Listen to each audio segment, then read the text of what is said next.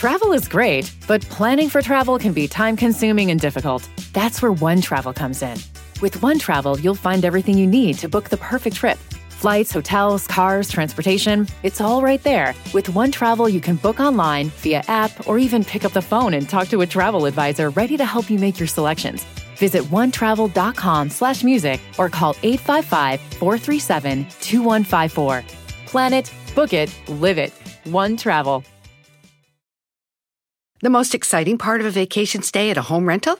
Easy. It's being greeted upon arrival with a rusted lockbox affixed to the underside of a stranger's condo. Yeah, you simply twist knobs, click gears, jiggle it, and then rip it off its moorings, and voila! Your prize is a key to a questionable home rental and maybe tetanus. When you just want to get your vacation started by actually getting into your room, it matters where you stay. At Hilton, we deliver your key right to your phone on the Hilton Honors app. Hilton for the stay. There's a reason half of business travelers do not use their company's chosen travel management platform. Booking business travel and just getting where you need to go is still ridiculously complicated, time consuming, and costly. TripActions takes the pain out of corporate travel management with a complete solution that helps businesses save and keeps employees happy. Because it's the first travel management platform designed from the ground up with the road warrior in mind. With easy booking from app or desktop, 24 7 proactive support around the globe, and incentives for employees to save on travel expenses, companies large and small see over 90% adoption and save up to 34% on travel spending when they use TripActions. Companies from Lyft to Sara Lee's Frozen Bakery that is an expanse of businesses right there. All trust TripActions with their business travel. TripActions rewards travelers for saving company money, and they'll reward you for just checking them out. Reshape your business travel today. Go to tripactions.com slash friends and attend a 30-minute demo and you'll get a $100 Amazon gift card. But it's this month only. Tripactions.com slash friends for a free demo and a $100 Amazon gift card. Tripactions.com slash friends.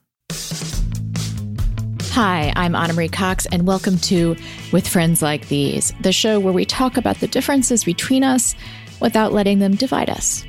There is an unfortunate theme to today's show. It is the ways in which our public conversations and public policy affect the private lives of vulnerable people, specifically, in this case, young queer people. And that unfortunate theme means I have to give you an unfortunate message. And that message is if you are not up for hearing people talk about mental health and specifically suicide and suicidal ideation, you might want to sit this one out, take a break, come back some other time when you feel more up to it. It's a good conversation. I think you'd benefit. But you know, it's kind of heavy one conversation heavier than the other. Our first guest is Karamo Brown, and that is the somewhat lighter one. You may know him from the new Queer Eye for the Straight Guy. He is also a former social worker and a suicide attempt survivor.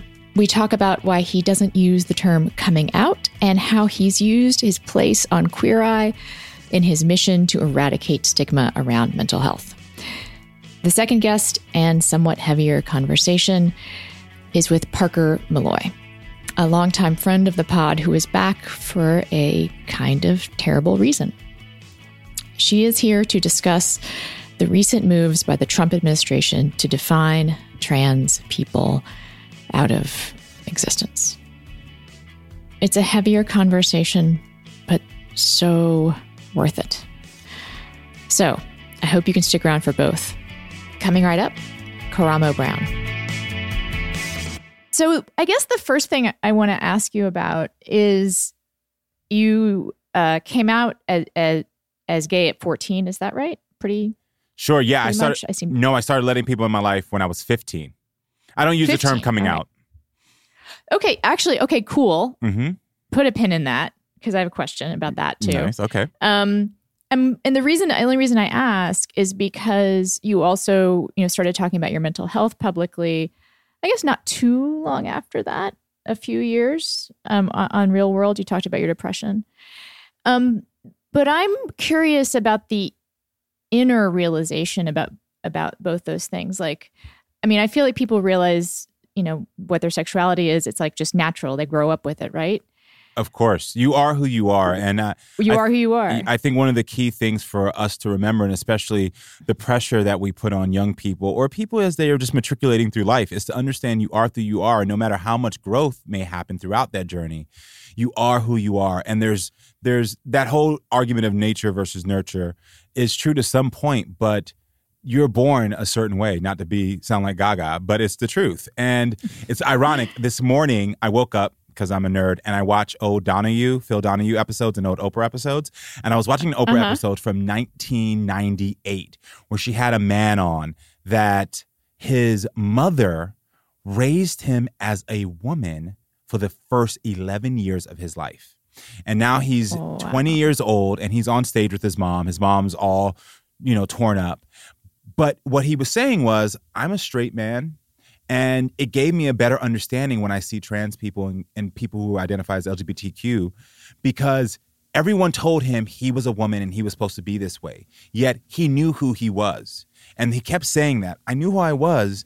And I didn't have the language because his mother kept him out of school, so he didn't have any training about genitalia. But it's a clear lesson of people can't change. You know, when I see little children and people debating about a child put on makeup, that child has no idea. It's the same as paint to them. It's not going to change their sexual orientation or their gender identity. Yet for some reason, we get consumed with, oh my gosh, he's not playing with a truck. He's going to be gay. Doesn't work that way. Well, I'm interested in the ways that kind of realizing what your sexuality is or who you are in that way is and isn't like realizing you're someone that you know suffers from I don't like the word suffers from but someone that that has depressive tendencies because for me like because I'm a straight person I don't and our culture makes that kind of invisible like I didn't have a process by which I realized I was straight but I do kind of remember the ways that I realized I was different from other people in terms of my mental health and how I struggled to put a name on it for a long time because it was something that we don't talk about very much.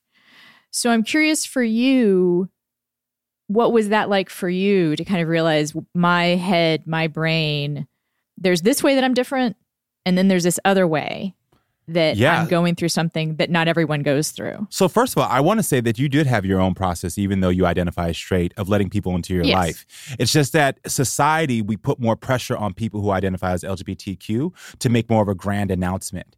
And we make that announcement either um, something that we applaud or that we boo. And for most straight Americans, that ideal of who I am, you actually do have that own process. It's when you start coming home and you say, "Mom, I have a crush on a another little boy." it's just that you're not getting the same response. So in your mind, you feel like you're not having the same process. We're all going through the same thing. But to answer your second question, especially when it comes to mental health and identifying, um, how do I need to process that? that for me was something similar to you is that as a culture we don't discuss mental health um, and it's because people are afraid of mental health it, it's scary to talk about things that are dark. It's the reason why we like the sunshine. It's the reason why we like to stay out in the daytime. It makes us feel comfortable because we can see everything. And when it comes to mental health issues, you can't see it. You know, if mental health issues cause physical gashes on us, as a society, we would talk about our mental health more. But because none of us can actually see the brain and don't get brain x rays enough, is that the proper term, brain x rays? yeah, who knows? yeah, I, am like, I, as it came out of my mouth, I'm like, there's something there, but I'm not that smart. Uh, it's not brain X-rays. Are you talking about? Are you talking about like a literal, like the like a CAT scan? Or, yeah, MRI, CAT or, scan. Yes. Here we go. We're gonna go with brain X-rays though. We're gonna make that a thing. But you know, we don't get those normally, and so people can't mm. see you know, the dark matter in their minds that's causing them to feel depressed, feeling anxious. And I think it's important for us to have that conversation and shift. For me, it started. I would say in high school when I was playing sports, I was physically active, and I noticed there was an obsession from my coaches for me to be physically fit but never to be mentally fit.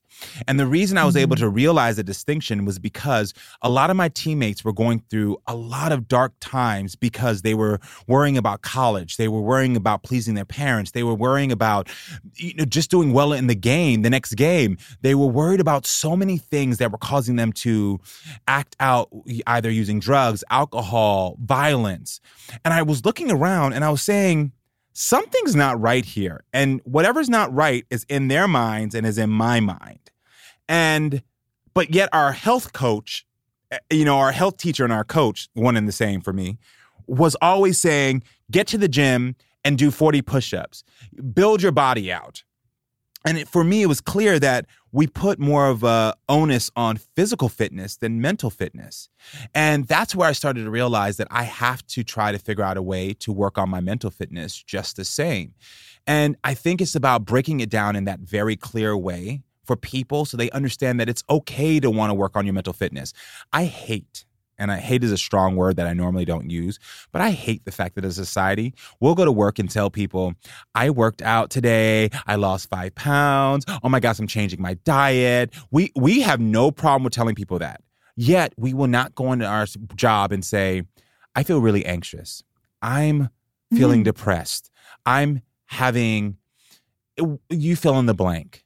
And it's because, again, you can't see it. If it's not a physical change, then people are afraid of it because what I can't see, I don't understand. And we have to help them to understand that though you can't see it, it's real. If you believe in atoms, believe in mental health. you know, it's funny that you frame it that way because when I was rewatching some Queer Eye episodes, um, you know, I was reminded that they identify you as the culture coach, right? Girl, that was and, my biggest bane in my existence. I cannot. I just, like, you know where I'm. Yeah, you know, know where, where I'm going. going. I know where you're going. Especially to be honest with you, and I usually don't lead with ego, but a part of my ego was bruised when the show came out, and I would see comments from people saying, "What's Karamo's job? What is he here to do?" And I was hired to make over the hearts and minds of the subjects but because the title of culture was held over from the original show, they felt very comfortable in saying, like, we can't change that. People need to see these five categories. And so you'll do whatever you want in it, but we're going to call it culture, which mis- was misleading to people. Um, and mm-hmm. even though culture is all about shared attitudes and attitudes and values, which are some part of emotion and the way you view life, it, people automatically think of museums and plays, which are a byproduct of that. But uh, my job is to go in and you know fix a certain thing, and so it bothered me. And so like, there's parts in season one, and I, first of all, I've only seen season one one time. Okay. because it hurts my feelings to watch. And I will I love the show. I love the cast. I'm so thankful for the Netflix and to the producers of the show. So let me be clear. This is not like a I'm complaining about the fact that my dreams are coming true. Not at all. Um, but I knew what I was there to do. And so sometimes when I'm looking and I'm building a website in season one, I'm like, I'm not helping the audience like I know I could help right now. But it was because mm. I was trying to find a balance with being the culture guy, whatever that means, and also doing what I wanted to do. And um, it, it, it, was a hard struggle for me. And my mental health was tested because many times I felt in a dark place and I felt like I wanted to give up because I thought, oh, what am I here to do? Everything else, everyone else is a physical thing. You can see it. He's going to cut the hair. He's going to change the clothes. He's going to cook for you. He's going to change your house. And here I am fixing the inside, and it wasn't enough for some people. They were like, no one's going to understand what you're doing because they can't see something physical. And it goes back to exactly what I said. And luckily, now that the show has been out and it's been a big success, they're like, oh, people got it. And I'm like, I know because people are smart. so people are smart. And now we're in shooting season three. And I can happily say, I'm not building any more websites. I'm not doing mm-hmm. any more photo albums. What else did I do that was crazy in season one? I was like, Jesus. Um, I don't even know. But after a while, for any people who really watch the show, that's why after a while I used to only have conversations in cars because it was my mm-hmm. way where Oh my god, I wondered about that. Yeah. I mean, honestly, like I was like watching it and I was like this is something I, I was like trying to what can what smart questions can I ask? Uh, yeah. And part of me was like why are they talking in a car? Because like, was- there's no reason why this particular conversation should be in a car. It was the only place that I could have a one-on-one true therapy s session without Oh. anyone being around me and forcing me to do something that they considered culture. And so it was my moment to say because the other guys when they have their connections they're cutting hair, they're building or whatever. So it was my way of like sort of escaping everyone else's opinions and saying I'm going to drive. And so while I'm driving, hey, let's have a conversation about really what's going on with you. And they didn't catch on until too late. So it was like me and cars talking, me and cars talking. And did everyone did anyone ask you like why are you driving everywhere or did you have a good ex- did you have like a place you would tell them you were going no, so Like, it was all so what coffee. this is the beauty of it. I was always driving to a field trip, but the field trips always got cut because the meat of what I was doing was in the car ride. So you never even saw. So, like, for instance, there was an episode with a police officer. Her name is Corey. He and I have a really amazing conversation about um, race politics in America. We talk about the militarization of police. And I take him after that to go create a charcuterie plate. sorry No, that is really uh, cool Yeah, it's it's cool, That's- but like, why the hell am I cool. taking him to go create a charcuterie plate? But they cut Yeah. it because they were like, oh, Karamo had a conversation in the car, and now it works. Um, and that happened over and over again. So like my field trips, you wouldn't see me doing them because there was no point because I had the conversation on the car ride there, which is my strategic little plan of like, I'll show you. We're gonna get to the mental health of this all. Um, but in Wow. season three, we're not having those issues, and they're like, dive in, go for what you know. You're really good at it. The audience is responding at it, and we have faith in you. And um, I'm happy now because as we go forward, the audience knows that culture isn't really culture. It's about me fixing their mental health. I do want to kind of move, backwards a little bit because I am curious about the process of kind of figuring out what's wrong with me, you know, Mhm. or not necessarily. Maybe wrong is not the right word. You know, I mean, language is really important, and like I appreciated you Ooh, amen. um, pay, paying attention to the, the phrase coming out, um, because I, I I do really remember the different times in my life where I've I've had breakthroughs about my mental health that have usually come about in part because someone gave me the language I needed. Mm, that's it. Right. Yeah. Like I don't remember I remember I was diagnosed as being depressive in college and I was like I mean I knew what the word depressive was and everything. I mean I knew what that meant and I knew what was a thing that people had. But like someone telling me like that's what I was exhibiting symptoms of was kind of a revelation Mm-hmm. you know like oh so that's what's that's that's what you t- call this thing that's happening in my brain Yeah. you know Yeah. did you have a, a, a time like that Oh, of course. I mean, the saying that I always tell people is you don't know till you know. And that goes Mm-hmm. clearly for mental health. You know, that's why language is so important and why I perceive and try to teach people to think about the things they're saying. You know, one thing that I say intentionally always is how I grow through life. And by me saying grow through life, it means that I have an opportunity to continue to change and flourish. And that where I am right now does not define me because I might be a little stub right now, but I may grow into the biggest tree ever. And that's going to be part of my journey. And that goes with coming out. You know, I understood working with LGBT youth when I worked in social services that they were putting undue pressure on themselves because they felt that they had to come out to every single person of their in their life. They had to make this mm-hmm. grand gesture. And that is unfair to them and it doesn't help their mental health, it doesn't help their growth.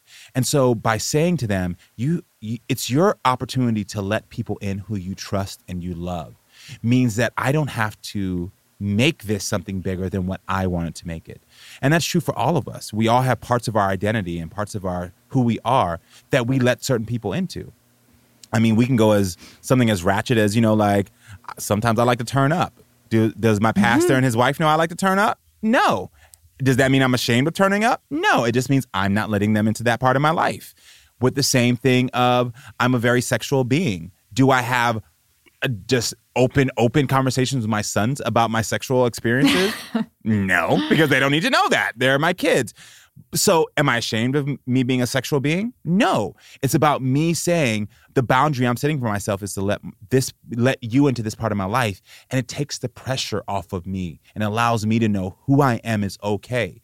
And you know, even the way you corrected yourself at the beginning of this is saying, "What's wrong with me?" That's something that hurts my heart when I say hear people say that. There's nothing wrong with any of us each phase we are in in our life, every place we are with our mental health, with our physical health, that's a phase that we can grow to the next phase. It's an opportunity for us to learn, to be, to understand who we are. And there's nothing wrong with you. I try to tell people when I um, speak around at colleges and corporations around the country is that you're perfectly designed. And I try to chant that mantra for people so they understand that by being perfectly designed, that means that who you are right now, there's nothing wrong with it. Does it mean that your design might not change in a way that you want it to? Of course it can. But who you are right now is fine. And that's okay. And if you ask for help, knowing that you're perfectly designed, it gives you an opportunity to grow at a pace that works for you. You are perfectly designed is such a lovely way of describing, you know, people. Um, Agreed. Thank you. It, it reminds me that I would love to talk to you about faith. Um, when's the last time you prayed? Right before I walked in this interview. I was like, "That's funny." Okay, and I got to tell you this: prayer for me um, is something. It's also about setting intentions. My prayer mm-hmm. to the God I believe is setting intention for my life. And I think that sometimes people who are atheists, like my son identifies as an atheist and I love him and accept him for who he is. But it's when we get around the table, I say prayers and I say to him, set an intention for what you want.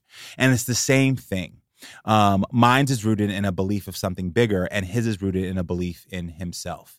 And both are rooted in love and truth and everything that's good in this world. And so I always pray or set clear intentions for what I hope before I walk into a room. So today, as I walked in here, I said, Dear God, I pray, or my intention is that I say something that will at least help someone to grow and to feel better about themselves and to know they're not alone. Allow my voice to be used so that someone knows that they can make it too. That's clearly just an intention I'm setting. And when I'm at the dinner table, my son says, you know what, Jason? Your intention after you walk up from this dinner table is to finish your homework and to do the best and be the best you can and inspire some of the other kids in your school to know they can do it too. Nothing is different. And that's why it always boggles me when people feel as if faith and an intention to be a good person are somehow different. They're rooted in the same. I actually prayed before we talked to. Oh my gosh. we're, we're on point then. We're on point. Yeah, my prayer before interviews is that I hear people as they wish to be heard. Hey, so. oh, that's beautiful. Yes, empathetic listening. Can we get some claps so for that? Yes. so I hope you feel like I heard you as you wish to be heard. I did. Thank um, you so um, much. Oh my gosh, can I use it on Queer Eye?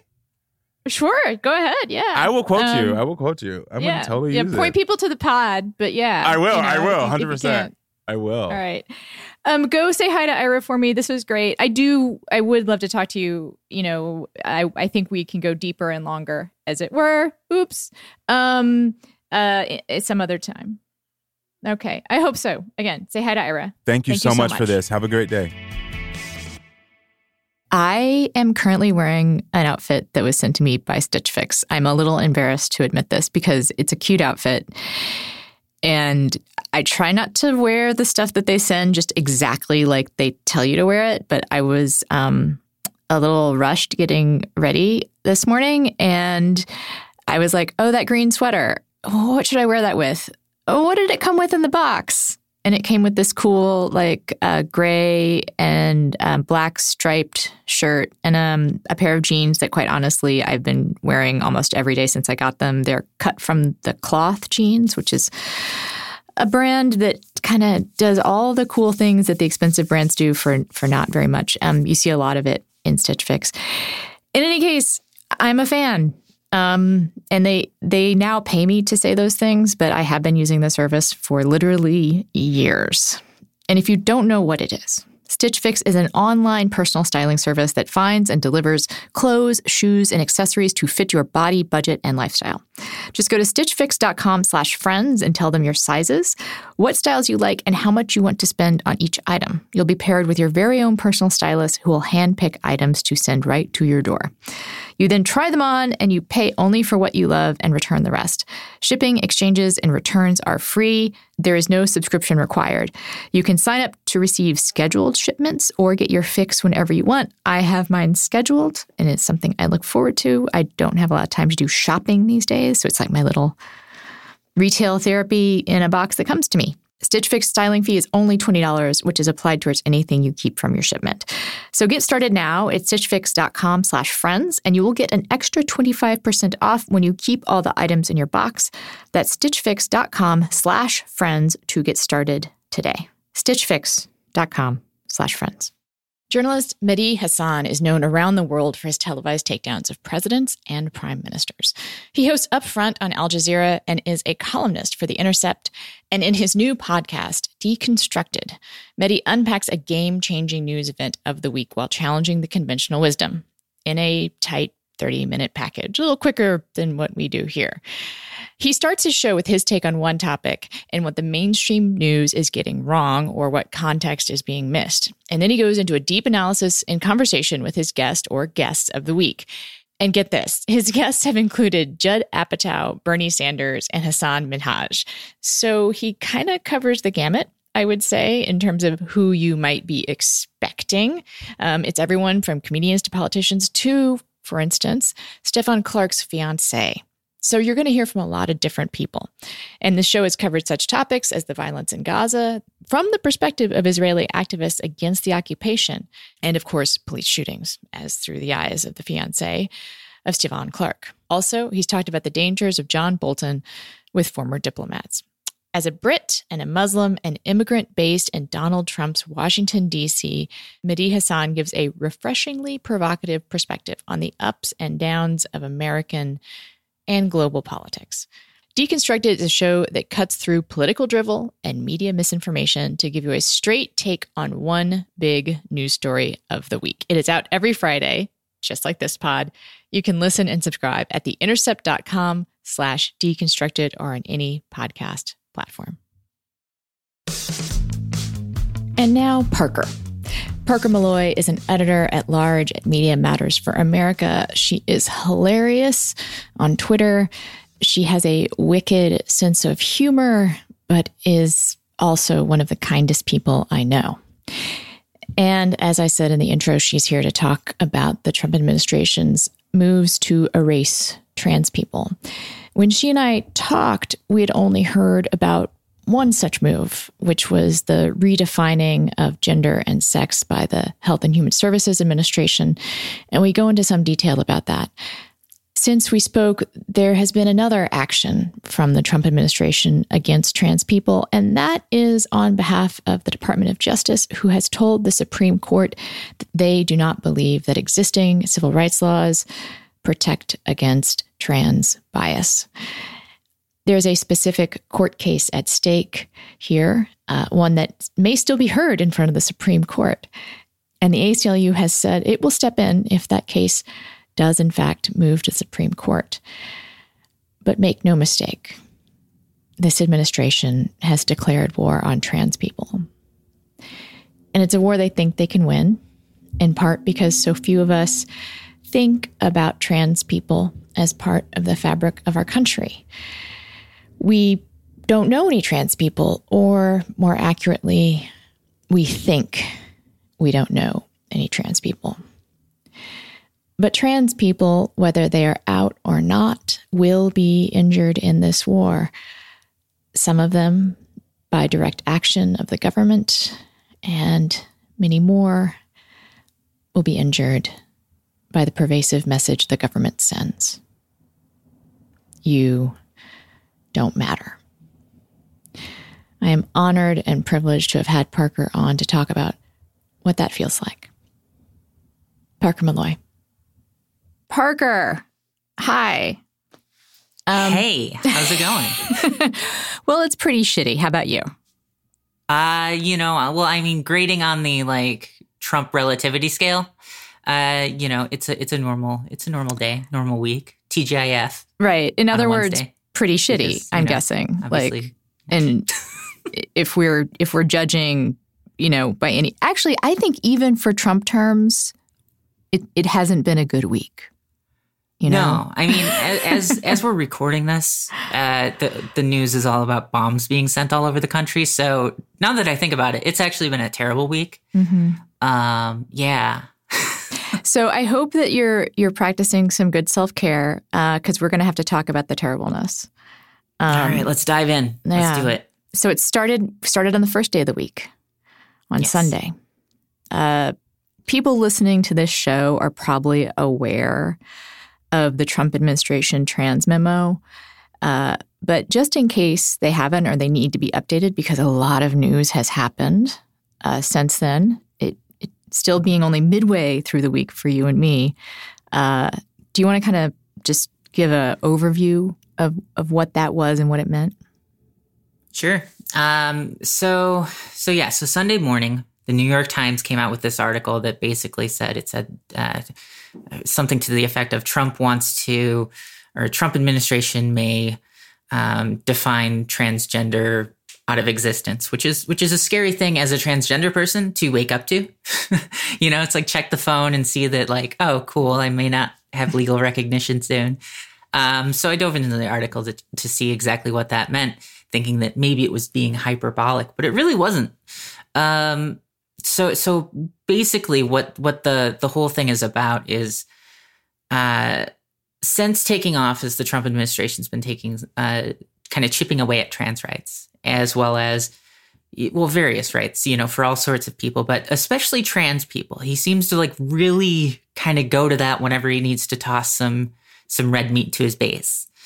Um so so they pulled back on the um the trans student guide, guidance in February 2017, right after he took office, they made the argument in court that they don't believe uh, trans people are necessarily covered under uh, existing uh, non discrimination laws at a federal level. Uh, you know, he obviously tried to ban trans people from the military. So he's been doing all these things, and they, they've all kind of sucked a lot. Um, but on Sunday, it was the worst of them all and the scariest. Um, so on Sunday, uh, the New York Times reports out this piece that says that uh, the Trump administration is is considering creating a federal definition of, um, you know, a, a, sort of federal definition of gender and sex uh, to apply across agencies, which would um, you know, affect how it's interpreted under, um, you know, the Civil Rights Act and other um, other non-discrimination protections at a uh, federal level. And essentially, what it would do is it would it would say that it is totally legal to discriminate against someone on the basis of their gender identity, because while sex is a protected class, uh, gender identity is not. And the Trump administration's definition is that people are whatever their original birth certificate says. Um, you know, unless they can prove that the birth certificate was wrong through genetic testing. So, in other words, trans people will forever be the gender that they were marked on their birth certificate, uh, no matter what they do. No matter what I do, uh, in in this definition, I will always be labeled a man, which is not good um, for a number of reasons, and it's more than just like you know, oh, that would hurt my feelings. Yeah. Because as I as I mentioned, it it it strips away legal protections. Uh, you know, um, it it strips away who you are. It, it, it, would make it legal to basically discriminate against trans people in um, healthcare because this is coming through HHS, but it may go across agencies. But it could be healthcare, uh, employment, housing, public accommodations uh, just because we're not we're not a protected class you know otherwise under this under this sort of sort of plan. So this was really scary news. And what else does this mean? We still don't know exactly what's what's going to happen with it but the end goal for this the reason that it's coming out of hhs uh, a lot of people seem to think is that one controversial aspect of the Affordable Care Act was this thing called Section 1557, which is the um, non discrimination section. And it says, you know, it can't discriminate on the basis of sex. And the Obama administration interpreted that to mean can't discriminate against anyone, you know, can't discriminate against trans people. So all plans that were receiving federal funds uh, had to cover, you know, uh, transition related expenses, which was really cool. Um, and they couldn't deny us care, which was very cool. Um, but with the Trump administration coming in, they they quickly um, stopped defending that because it was it was constantly being uh, being fought in court. So they stopped defending it, and this is them coming out with a new, new rule to replace what the Obama administration put in. So that's that's where this all kind of comes together. But basically, the the end result is that it will be legal to discriminate against trans people in healthcare right now, but it will could soon cross agencies. And if it makes it to, let's say, the State Department, which controls passports, um, it, it, could essentially void my passport. It, it doesn't just make it okay to discriminate based on gender identity. It says gender identity doesn't exist. Right? Yes. All the conservative articles I've been reading, it's they they've really been celebrated. They've been doing a touchdown dance ever since. Yeah, and and this is just um, I don't know if I could understand it, you know? Like I, I don't know if it's possible for for someone whose identity is pretty well recognized. Sure. To even get to a place where what it what does it feel like to be told? Like Yeah. It, you don't exist. It's very uh, lonely and alienating, honestly. I've I've heard from so many trans people who since Sunday have sent me messages saying that they are, you know, scared. They don't know what's going to happen. And they see, you know, these fights coming up around the world. You know, over in over in the UK, they just had like a big public fight over trans rights that's it's been going on in the press for a while, but um, you know, it, things just seem very unsure. And even in in Canada, there's like pushback on some of their advances. So it's starting to get to the point where you know it's sometimes i i look at this and i'm just like is the is the world going to be okay for people like me to exist in it you know are are trans people going to be allowed to kind of exist peacefully? Because i don't you know when when i think about and and this is this so this is something that kind of kind of i think a lot about. Um you know when one thing that a lot of people who are anti-trans will say to trans people is no matter no matter what you do, you know, no matter how much how many hormones you take, no matter how much surgery you you go through, you will never be what you want to be. And the reason that hurts so much is because it's 100% true.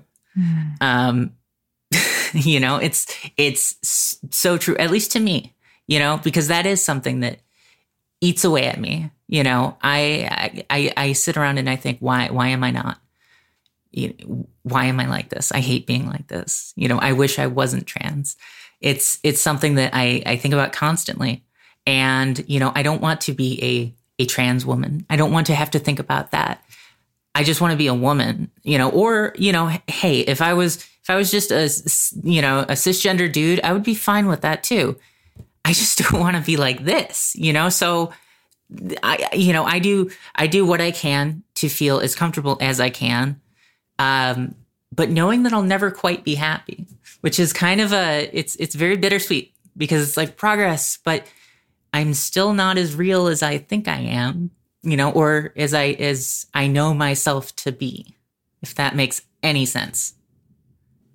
It does make sense. And honestly, Parker, it's heartbreaking um, it's uh, it it sucks, you know, and I and I think about that uh, so much. You know, one of the things that you know, especially lately, especially the past few months, is so before I came out as trans, one of the things that I, you know, I kind of there were three options. There were three options. There was coming out as trans, uh, you know, and entering this super scary world where people would gawk at me and, you know, and all the rest. And, you know, and which is basically what I what I ended up doing, and it was scary and terrible and horrible and everything like that. But the other options weren't any really any better. The other options were just try to ride this out as long as I can. Just just being a dude, just trying to be a dude or acting like a dude. Um, but I was like, I was so hollow on the inside um, that it just kind of sucked, and it kind of hit me with this this thought that was just like, you know, it's not like once I get to the end of life, it's like I don't just get to be like, okay, cool, now I get to do this over. you know, it's like, do I really want to live out 60 years like that. And, and, you know, I had a tough enough time getting through 26. So that was the other option. And then the third option was killing myself. I mean, which like, I get that that's, you know, it's, you know, um, it's, it's a tough topic, but, but I, you know, I had two suicide attempts before that. And, um, I, I was very, very, very seriously thinking about a third. Um, but kind of found myself at this this point where really what it came down to is I was too scared. So I went with somehow the decision to be publicly seen as a trans person, to be gawked at, to have comments made, to um, you know, to just be to be treated horribly at the job I was at, to see my hopes of a promotion just evaporate. Um, all of that was the less scary option. So I did it. And the past few months I've been thinking, I don't know if I made the right choice. Because there are very good things. There are very, very good things in my life. There, there's Kayla. There is Meatball. There is Snickers. There is Jeffrey the Bunny. You know, like these, these, these things are great. I really love my new job. Um, you know, I, I'm, I'm, I'm lucky because I, I make a living by writing, which is something I love to do. You know, I get to stay at home. I don't have to put pants on to work if I don't want to, you know? So it's like I, I'm lucky in all of these ways that are very, very cool. But still, in the back of my mind, I, I wonder, yeah. did I make the right choice? You know, back in 2012, you know, I, it's, it's not a choice of whether I was trans or not, but whether I would, you know, which, which path I would, I would kind of go down. You know, would I, would I hide this secret my whole life? you know, uh, be someone I wasn't? Uh, or would I be someone that I'm closer to, but not quite? You know, like because I'm, uh, uh, like I said, I'll never be, I'll never be the person I want to be, but I can try to get as close as possible. Today's show is sponsored by Talkspace, the online therapy company that lets you message a licensed therapist from anywhere at any time. All you need is a computer with internet connection or the Talkspace mobile app. That means you can improve your mental health even if you had trouble making time for it in the past. I am fortunate enough, I don't use Talkspace that often um, because I have a good, like, you know, therapist that I see all the time. But it is a excellent thing for those times when you are hit, um, you know, with the case of the shoulds and the uh, a case of the night thoughts um, I get those sometimes still. Um, that thing that happens when you can't sleep and you think of all the mistakes you've ever made in your life. so it's good for that. And also, I have friends who've used it as a kind of stepping stone to get to maybe more intensive therapy as a way of just kind of reaching out for that very first time and getting someone to metaphorically hold their hand. Um, I have some friends who actually just use it as their regular therapist as well. But it's a great service. And if you are someone that is hesitant to get a therapist or you just can't imagine fitting it into your life, I would suggest trying Talkspace. It really is as easy as sending a text message. You can get something off your chest whenever you need to. You can talk about everyday challenges at work or at home. You can just chat about life. There are no commutes, no leaving the office, and no judgment. Remember that therapy isn't just about venting your innermost thoughts, it is some about that, and that's great, it also isn't just about digging into childhood memories. It's also about practical everyday strategies for stress management and living a happier life. Having a therapist simply provides you a designated person for you to talk to who is trained to listen and to help you make positive changes. The Talkspace platform has over 2,000 licensed therapists who are experienced at addressing the life challenges we all face. To match with a perfect therapist for a fraction of the price of traditional therapy, go to Talkspace.com slash WFLT and use the code WFLT to get $45 off your first month and to show your support for this show. That's WFLT as your code and the URL Talkspace.com slash WFLT. So the ZipRecruiter script starts with the question, you know what's not smart? And honestly, like I sat here for a minute and tried to think of stuff that wasn't necessarily political or timely to say what's not smart. Like I, I was going to say, you know what's you know what's not smart is you know voting in a Congress that won't hold Trump accountable. Yeah, well, you know it's not smart? Not voting for a Congress that will hold Trump accountable. Uh, but who knows when you're going to listen to this? So I tried to, I, want to keep it timely. You know what's really not smart is leaving your husband and puppy at home and not being very clear about what kinds of things the puppy can eat. That is not smart. And I discovered that over the weekend, and I won't get into any more detail. ZipRecruiter wants you to know what's not smart is to be overwhelmed with wrong resumes. What you want to do is use ziprecruiter.com slash friends. Unlike other job sites, ZipRecruiter doesn't wait for candidates to find you. ZipRecruiter finds them for you. Its powerful matching technology scans thousands of resumes, identifies people with the right skills, education, and experience for your job, and actively invites them to apply. So you get qualified candidates fast. Maybe there's something like this for things that puppies can eat. Anyway, no more sorting through the wrong resumes, no more waiting for the right candidates to apply. It's no wonder that ZipRecruiter is rated number one by employers in the US. And this rating comes from hiring sites on Trustpilot with over a thousand reviews. And right now, my listeners can try ZipRecruiter for free at this exclusive web address, ziprecruiter.com slash friends. That's ziprecruiter.com slash friends. ZipRecruiter.com slash friends. ZipRecruiter, the smartest way to hire. I want to point out a couple of things, though. Um, sure. One, uh, in case people don't know, uh, the suicide attempt rate among trans people is astronomical. I think, you know, because of the pressures that you're talking about, right?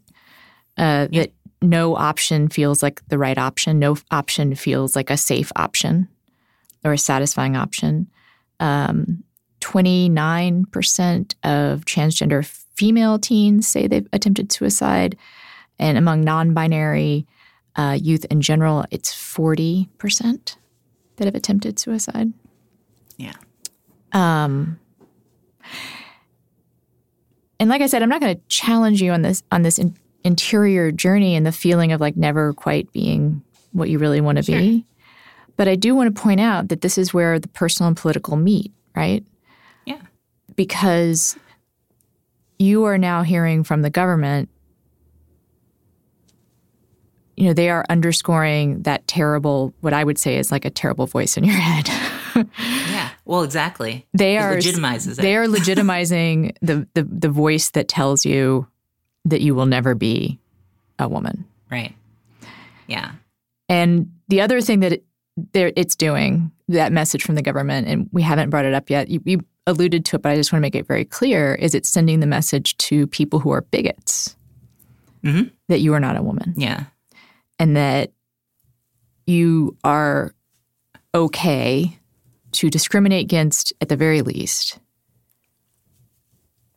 But perhaps yeah. even commit one, violence. One line against. that was in the New York Times piece that's really kind of stuck with me, which it wasn't a quote from the Trump administration, but it was just it was it was written into it by the New York Times journalist was uh, something like, you know, uh, wrong, wrongly extended civil rights to people who should not have them, or so, something mm. along those lines. Which, thinking about that, that's just that's scary, you know, where it's just like who, you know, it, imagine thinking like, no, that person wrongly has rights mm. because that's all that trans people want. We we just want we want equal rights. These are not special rights. These are not extra rights. These are the same rights that are written into law for so many other groups.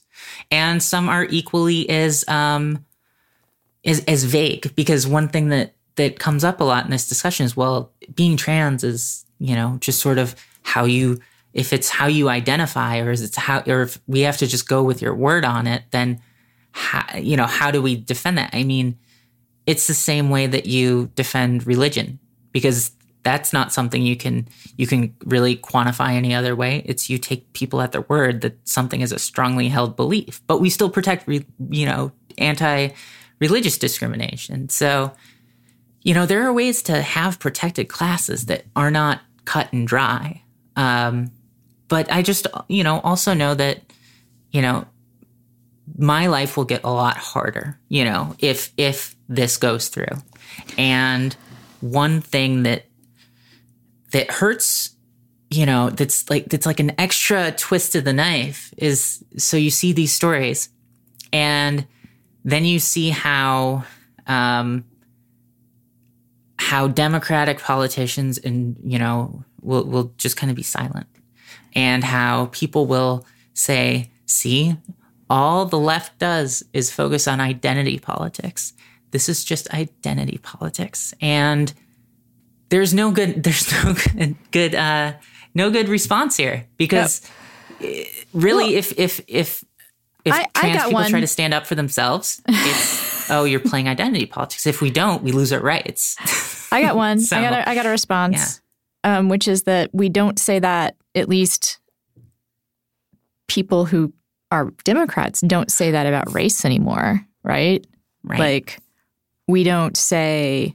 if someone made a let's just say a bathroom bill about different races using the same bathrooms. Oh yeah. People would object. We people would object to that. Yeah. Well you know we, but we see this this and, sort of thing play play out in other ways. There's there's a um there was a story i think last week about a uh, I think it was an adoption agency Oh, yeah. I, I can't remember the state, but basically they, they wanted a uh, they wanted the Trump administration to give them a waiver that would allow them to only, you know, a- adopt children into Christian families and turn away a Jewish family. And people were like, "This is outrageous. How could this happen? This is un-American." It's like, but you know, states and the you know the uh, the the federal government, you know, has has been you know have been pushing for for similar type things, but to deny people on the basis of you know are you straight or are you gay? You mm-hmm. know we these discriminate discrimination is discrimination, yeah. and it's it's it's so weird that we're we're still in this place where people have to say discrimination is bad and the people on the other side what they do is they, they try to frame it as this isn't discrimination. Yeah, they try to say there's no such. That almost makes it worse. They, they say, okay, so when people on one side are saying discrimination is bad, and the people on the other side are, are like, well, why are you bringing that up? Yeah, like it's not exactly. even when, when they're it's not even they're not even arguing the bringing it up in the first place. They're not even you know, arguing who, who, the point who puts about these bathroom bills in you know into state houses. It's not you know, there's there's not some giant trans lobby, you know, that's super well funded. Uh, there was a Breitbart article recently I was reading that that said the the increasingly powerful trans lobby, and I'm like, dude, are you kidding? Um, but you know, we're not the ones doing this. We're just trying to exist. It's that these these groups, uh, which is something that in a recent story I wrote about at Media Matters, you know, these these groups uh, after the marriage equality ruling, you know, the, the groups that were fighting back against that, they kind of repooled their resources and they decided to, instead of fighting against marriage so much, they would take their fight to, um, you know, against trans people because they have to keep that culture war going because identity politics are important to, um, you know, to to that side of things you know the the very conservative side of things you know as much as they as much as they say they're not so. and they actually tend to vote um, more along identity lines yeah than mm-hmm. people who identify as progressive or democratic in the sense that yeah. their identities determine their politics if you're a white cis christian straight man especially like your politics are probably determined by that Pretty, oh yeah, pretty And clearly. I- you know, and this is it's another thing I, I touch on in that um, that piece that I wrote where you know you have um, you know the reason that one of the reasons that this maybe doesn't seem is obviously identity politicky or whatever um, when you're talking about conservatives is that they are a much more um, uniform group. You know, there there's less there's less diversity in there. You know, it's uh, pe- progressives tend to have to work as these coalitions. You know, people of color teaming up with LGBT people, teaming up with you know women fighting for reproductive rights, and you know stuff like that. You know, it's all coalitions. But on on the conservative side of things, it's it's a lot of you know there are still some you know various kind of groups broken out, but demographically they're very similar um, or tend to be. So that's maybe it doesn't seem like identity politics when more or less everyone that you're you're trying to convince it falls into those identities. and what I was going to say to be clear is that when I say that being, you know, white, straight, male, Christian, um, culture, c- Christian culturally at least, it's not that your your politics are just determined in a in a very definite and hard way that by those things. It's that it is so much easier to predict someone's politics oh yeah. based on those things, and and this is maybe just a, a, a slightly different way of putting the point you were you were just making. Um, when the term identity politics gets thrown around by conservatives or liberals, for that matter, in a critical way, in a negative way, they seem to forget that white, straight, Christian, cis male is an identity. You know, Yeah. like they only name it's only identity politics if it's someone who's not white, who's not cis, who's Yeah. not straight. you know they, they they otherwise they're pretty pretty much cool with it they're just like yeah no we should be able to do this you know Yeah. but if When we when you know, we if- when if, people wrote you know take any of the any of the discrimination cases you know that come up and flip, flip them around and think about you know a uh, a trans baker who turns away a gay couple or something like that people would be like oh you know and if and if like you know the the left rallied behind the trans baker trying to you know t- turn away you know um, christian couples or something like that you would you would hear a ton of stories that were just like look at these identity politics you know? But otherwise it, it seems to kind of be like no that's just america. Yeah. The other thing I wanted to say just before I forget, um, because this is again lots to talk about in a way, and there's there's so many ramifications here, is that Parker, I I don't want you to ever forget that by making the choice that you made to be an out trans woman, you know that is powerful beyond who you are, and Yeah, it's I know that that know, can feel it can feel lonely. But I Yeah. know it that you are making a difference. I know it. and and that's you know that that's something that over over the past few years you know i was a um kind of a, a bit of a hellraiser on um on the twitters in in 2014 or so I Um, remember. and, I you think, know, yes. and, and, and have you know a, t- a tendency to sometimes still do that, but I try not to. I try, I try, really try because you know I have I had some situations where I would just like really just you know just just blow up friendships and you know really just screw up, and I was horrible and awful Ugh. and uh, you know, it bit me in the ass. You know, I lost a really steady freelance gig back in 2014 um, be- because of some like dumb internet fight, and so now, you know, the especially since the 2016 election, really, I've been really trying to be like, okay, if I'm gonna be here, I need to I need to be, a net positive on the world. That is that's the one thing that's important to me because if not, what's what you know, it, it kind of comes back to that what's the point kind of question. But you know, obviously there there are all sorts of other arguments to to be like, no, no, no, this is important. But Well, I think that I don't want to I don't want to make anyone else's life harder because I know how hard it can be. You know, like I know how hard just dealing with myself as or being in my own head can be, you know, and I know that there are people with with you know really serious issues, you know, whether it's financial or their relationships or anything else. You know, it's like we, we're all dealing with something and it's, yeah, what, why, why make something harder for anyone else? And of course, I applaud your growth in, in that area in part because I'm someone that you have blown up at. but yes. and uh, I actually yeah. want to make a point here. No, no, no, let me make this point, which is that you are valuable to the world not just because you're on Twitter and how you behave on Twitter.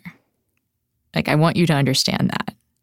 And also, to the extent that that matters, being someone who makes mistakes in public and then keeps growing is pretty fucking valuable. Yeah, I I I try to, you know, the the TLDR to to life, at least as as, as I follow it, is uh, to try to be a little less shitty than I was the day before. so, you know, it's like if I can keep doing that, that's that's a really easy, attainable goal. Doesn't have to be a lot less shitty, just a little less. You know, like like, like shave that. a little, shave a tiny bit of shit off, and you know, that's that's progress. I don't I don't think Jesus said something exactly like that, but um it seems close. It seems it seems yeah, like this is this is bumper sticker worthy. Yeah.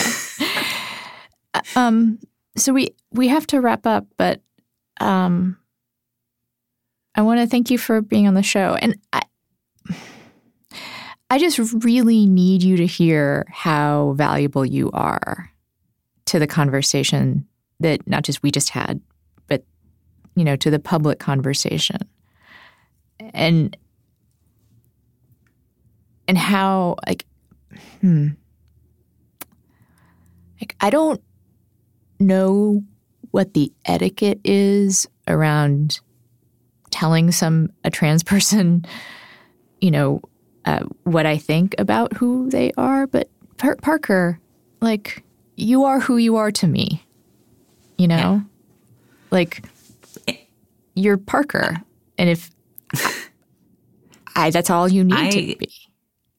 I really needed to hear that. You know, it's it because it has been it's it's been a really really terrible week, and like I I really appreciate that, and it's almost awkward having this discussion on a podcast, but thank you for that. Thanks so much.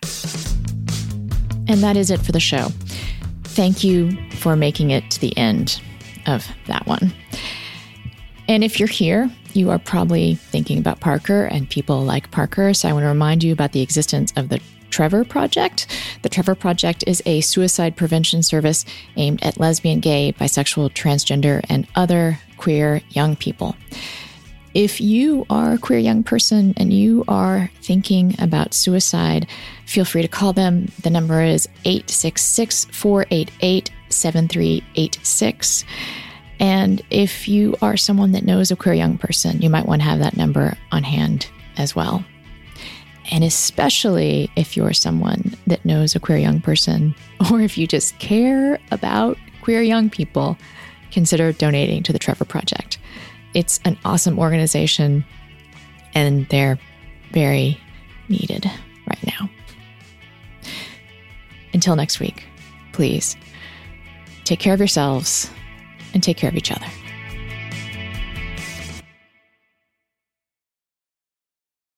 Travel is great, but planning for travel can be time consuming and difficult. That's where OneTravel comes in.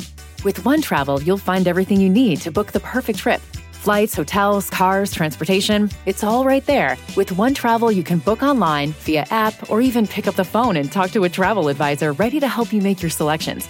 Visit onetravel.com slash music or call 855-437-2154. Plan it, book it, live it. OneTravel. The most exciting part of a vacation stay at a home rental? Easy. It's being greeted upon arrival with a rusted lockbox affixed to the underside of a stranger's condo. Yeah, you simply twist knobs, click gears, jiggle it, and then rip it off its moorings, and voila! Your prize is a key to a questionable home rental and maybe tetanus. When you just want to get your vacation started by actually getting into your room, it matters where you stay. At Hilton, we deliver your key right to your phone on the Hilton Honors app. Hilton for the stay.